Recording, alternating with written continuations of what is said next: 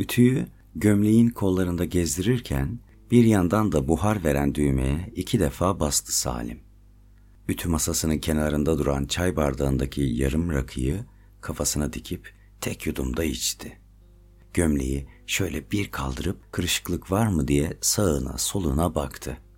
Hiç olmadığı kadar kendinden emin bir hareketle askıya taktı. Jilet gibi olmuştu yine. İkinci gömleğe geçmeden önce canı bir sigara içmek istedi.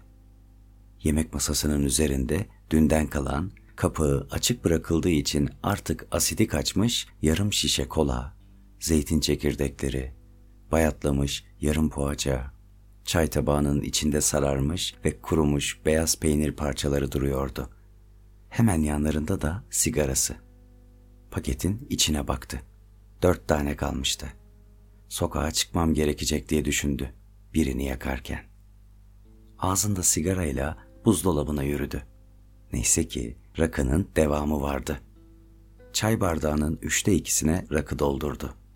Kalan boşluğu da musluktan akan suyla doldurup taşmasın diye bardaktan bir yudum aldı. Balkon kapısının aralığından süzülen güneş ışınları anne kolları gibi onu sarıp sarmalıyordu. Rakısı ve sigarası elinde balkona çıktı. Ayfer'i arasam, alo yerine 59-57 desem daha keyifli konuşur mu? Çok da matah bir espri sanki alo yerine telefon numarasının son rakamlarını söylemek. Ama çocukken gülüyordu buna. Çocukken insana dünya başka görünür. Bunun seninle bir ilgisi yoktur. Peki şimdi şu balkondan aşağı düşsem? Düşmezsin. Hiçbir felaket planlı olmaz. Ummadığın zaman olur. Benim ölümüm felaket mi? Kimin için ne kadar önemliyim? Belki abim için bir dram olabilir mi bu? Her ay ona para gönderiyorsun. Sen ölürsen bu parayı alamayacağı için üzülür bence. Olsun. Abimi yine de seviyorum. Herkesin birini sevmesi gerekir.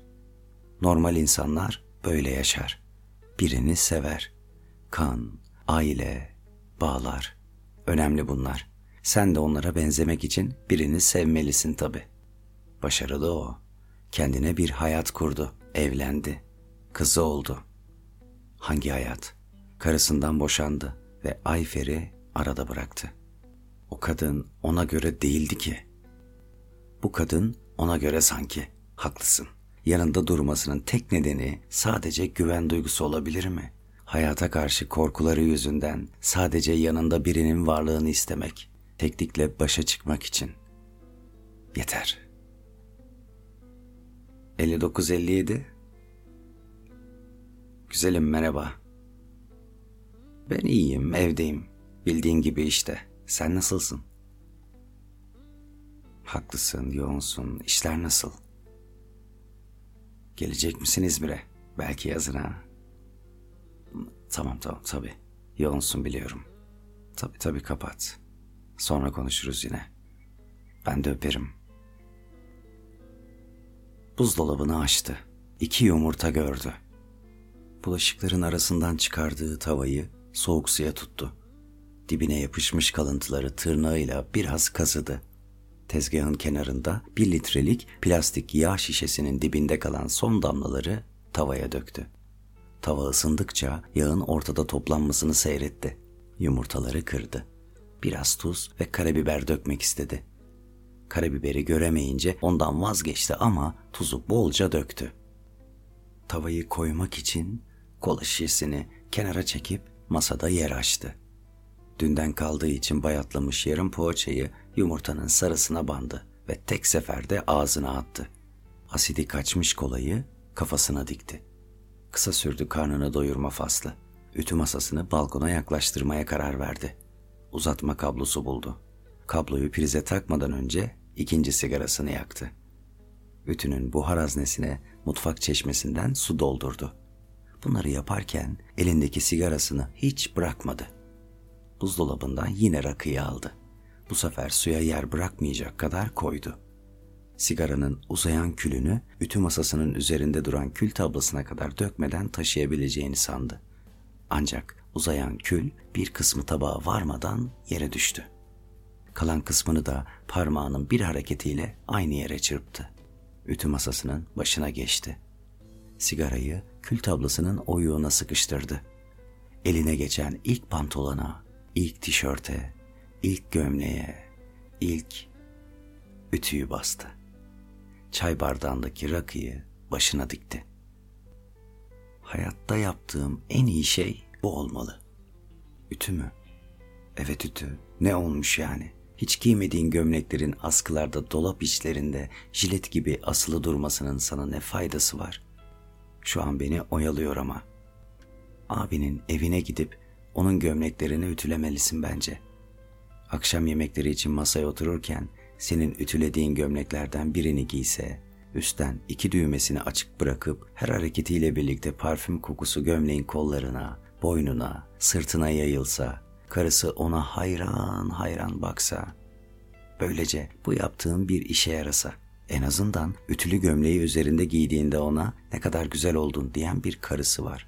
Ya senin? Kimin var senin? Ayfer var, abim var. Ayfer ha, demin aradın işte. Amca sen nasılsın derken bile nereden çıktı şimdi bu telefon diyen ton. Cevabını bilmek umurunda olmasa da sorulan o soru. O sorunun hep aynı tonu. Acaba seviyor mu beni? Beğenmiyor seni. Seni cahil, köhne, bağımlı buluyor. Nasıl bu kadar eminsin? Sigara ve içkim yüzünden mi? Hayır, sadece onlar değil. Bu rutine bağımlı, karar almaktan çekinen, kendine bir hayat kuramamış, bu evden dışarı çıkacak olsa karşılaşacağı dünyayla baş etmeye korkan bir zavallı. Varlığı ya da yokluğuyla kimsenin hayatında bir şey değiştirmeyen korkak. Korkak mı? Bu yaşamı seçmek acaba korkakların işi mi? Bu evde bu yalnızlığı yaşamak onların seçtiği yaşamdan daha mı güvenli? Daha mı kolay? Seçmek. Sen seçtin mi bu yaşamı? Kendine seçenekler sunup o seçeneklerin arasında ruhuna en iyi gelen buydu da bu yüzden mi seçtin? Bilmiyorum. Bir seçim yaptım mı? Ama şundan eminim. Benim yaşadığım bu hayat sayesinde onlar da kendi hayatlarını daha rahat yaşadılar. Valide ölene kadar benimleydi. Ayfer'in üniversite masrafları, abime evini yaptırırken gönderdiğim paralar. Şimdi bile ona emekli maaşımdan para gönderiyorum. Bunlar da mı kıymetsiz? On ayakkabısı varken on birincisini senin gönderdiğin parayla almak abini mutlu ediyordur elbet.'' Ütü masasının ve evdeki koltukların hatta evdeki kumaş kaplı tüm mobilyaların unutulmuş yanık sigaralar yüzünden delik deşik olmuş yüzeyleri gibi delindi düşünceleri. Ütüyü gömleğin yakasından nihayet kaldırdı. Yakanın üzerinde sapsarı bir iz kalmıştı. Biraz daha tutsaydı dumanlar çıkmaya başlardı. En iyi bildiğin işi bile yapamıyorsun bak işte diyen iç sesini susturmak için son bir telaşla çay bardağını kafasına dikti buzdolabının önüne geldi. Boşalan çay bardağını şişenin dibinde kalan rakıyla doldurdu. Bir damla bile kalmadığına emin oluncaya kadar baş aşağı sallayarak şişenin kıçına iki defa vurdu. Balkona çıktı. Öğle güneşi gözünü kamaştırdı. Karşı apartmanın balkonunda yaşlıca bir kadın gördü. Çiçekleri suluyordu. Onu seyretmeye başladı. Gömlek nasıl olmuş valide hanım? Ayfer'in bütün ütüleri tamam. Valide hanım cevap vermedi. İçi beneklenmiş renkli gözleriyle Salim'in şu an durduğu balkondan, şu an baktığı apartmana doğru uzun uzun baktı. Bir sürü kuş döne döne uçuyordu. Leylek bir bunlar dedi Salim. Annesinin baktığı yere doğru baktı. Leylek ya da kırlangıç ya da neyse neydi işte. Bir kuşun havalanması kadardı o evde konuşulan en canlı mevzu. Yemeğini yedin mi? Aç mısın? Ekmek var mı? İlacım bitmiş. Kumandayı gördün mü? Aç mısın? Ne pişireyim? Kapı mı çaldı? Maaşımı çektin mi? Abini aradın mı? Aç mısın? Ayfer'in arada geldiği hafta sonları da olmasa yaşadığını unutacaktı bu evde. Yurttan gelirken getirdiği içi kirli giysilerle tıkış tıkış dolu çantayı açıp içindekileri yıkayıp ütülemek. Sonra ütüsü bozulmadan çantaya yerleştirip Ayfer'i üniversitenin yurduna yolcu etmek. Sahneye çıktığı anlar gibiydi. Çiçekleri sulayan kadın diğer elinde cep telefonuyla konuşmaya başladı. Yaşlı kadın konuşurken bazen dikleşiyor, duruyor, dinliyor, sonra gülerek bir şeyler anlatmaya devam ediyordu. Sana da oğlum dediğini duydu telefonu kapatmadan önce. Sağ ol oğlum. Söylerim oğlum. Öperim ben de oğlum. Alasmaladık. Eskiden neler konuşuluyordu bu evde diye zihnini biraz daha zorlayıp hatırlamaya çalıştı. Yüz kelime içine sıkışmış bir hayatın darala darala vardığı yer aç mısın? Hayır valide. Bir daha bu soruyu sorma bana. Aç olursam yerim. Leylek mi onlar? Israrla cevap vermeden çarpıp kapıyı gittin o gün değil mi? Halbuki o soru becerip de söyleyemediği bir sürü şeyin özeti gibiydi. Sadece duyduklarına mı inanırsın sen? Onun gerçek ölümü bu sorulara cevap vermediğin anlarda olmuştu. Bunu hiç düşündün mü? Düşündüm. Çok düşündüm hem de. Annem olsaydı şimdi her şey farklı olurdu belki. Annen olsa mı? Annem olsaydı hayatım böyle olmazdı demek bayat bahane. Annen öleli yıllar oldu. Evlenirdim belki. Yani o ısrar ederdi ille de biriyle evlenmem için. Ben de belki onca ısrardan yılıp bir gün kim olduğu çok da önemli olmayan biriyle evlenirdim. Abin gibi. Evet, abim gibi. Oh, sustun. Sana karşı neden hep savunmalıyım ki? Ben daha büyük bir şeyin peşinde koştum. Daha farklı. Aşksa aşk işte bunun adı. İçimiz birlikte coşsun istedim. Öyle biri olsun ki şu siktiğim hayata katlanabilmek için tek çaremiz birbirimizin gözlerine bakmak olsun istedim. Öyle biri yok Salim. Yok. İşte o yokluğu bildiğim için evlenmedim ben. Benim bu yalnızlığımın o boktan evlilik içindeki abimin yalnızlığından daha sefil olduğunu kim iddia edebilir bana? Parfüm kokan, ütülü bir yalnızlık onunki. Paslı. Her akşam aynı televizyon programında kesişen hayatların paslı tadı. Nasıl olduğunu anlamadan kölesi haline geldiğin kurallar. İnsan kendi kurallarının nasıl esiri olur? Üstelik abim o kuralları kendi bile yazmamıştı. Karısının kurallarının kölesi oldu. Şu içtiğim rakının yanında güzel bir tabakta beyaz peynir ve taze yapılmış bir tabak fava yemek için mi? Taze yapılmış bir mezenin olması rakı için de senin için de güzeldir Salim. Eline sağlık Salim. Bu işi senin kadar iyi yapan yok. Yengen bile. Şuna da bir ütü vursana Salim. Abisinin sesiydi bu. İşte nihayet etrafında dönen sesler kelimelere dönüştü. Rakı kafasını bulandırmak yerine berraklaştırdı. Böyle olurdu bazen.